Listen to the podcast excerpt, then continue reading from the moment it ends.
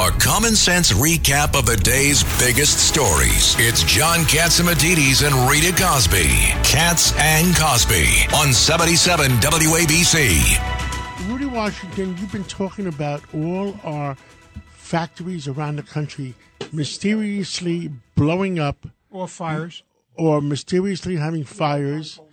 Uh, Well, that and, chocolate and factory, the big that chocolate factory all of a sudden. Yeah. Well, you know, There's something going on in our country Well, that, John- that that we don't know about. you, you know, I started in on this in 21, 2021. You started it over a year ago. Over a year ago. That there's suspicious fires and and uh, Explosions. uh, and, And and explosions explosions. in food uh, factories. Are, And- and is I- somebody trying to destroy our food food And- and sources? th- th- these factories are being leveled. They're, they're not like a, a kitchen fire. It's actually leveling major uh, food production in our country. And I zoomed in on this over a year ago.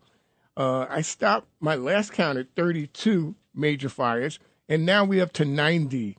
Uh, Okay, so- hold on. We got J.C. Cole with us, and he uh, brought it to my attention that uh, a place, the chocolate factory in in Pennsylvania, blew up. J.C., would you be able to tell us what the heck is going on and what what do you fear? Well, uh, you know, Cats. I, I see a bunch of things, and, and actually, just yesterday, a fire destroyed a pickle yeah, factory in in Paterson, New Jersey.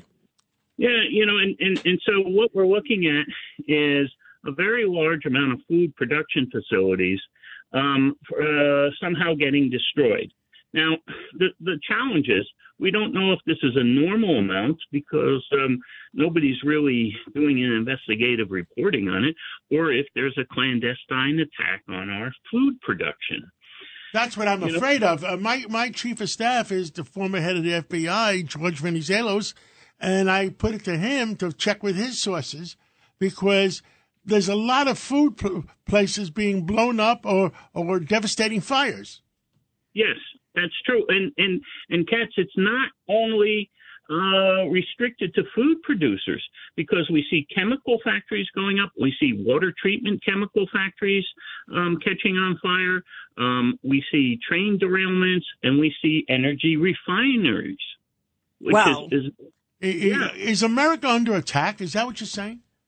Well, I, I wanted to ask Tony, uh, our previous guest, uh, you got to have rocks in your head if you don't believe thousands, not hundreds, thousands of terrorists have walked across the border and are right here in the United States creating mischief. So they're here. So, I, yes, I'll answer your question, John. I believe we are under attack. Go ahead, JC. Go ahead, JC. I agree. And and historically in war, right before the, the the kinetic war, special forces go in and destroy the infrastructure of the enemy and make it look like a coincidence.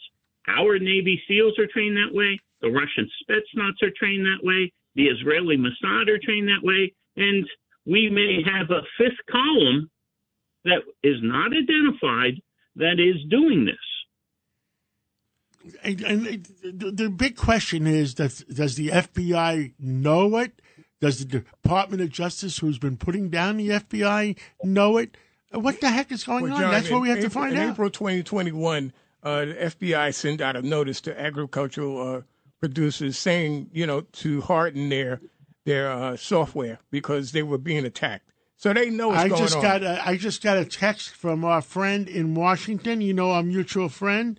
Uh, there are 20 plus food facilities that have burned down in 2022 so far.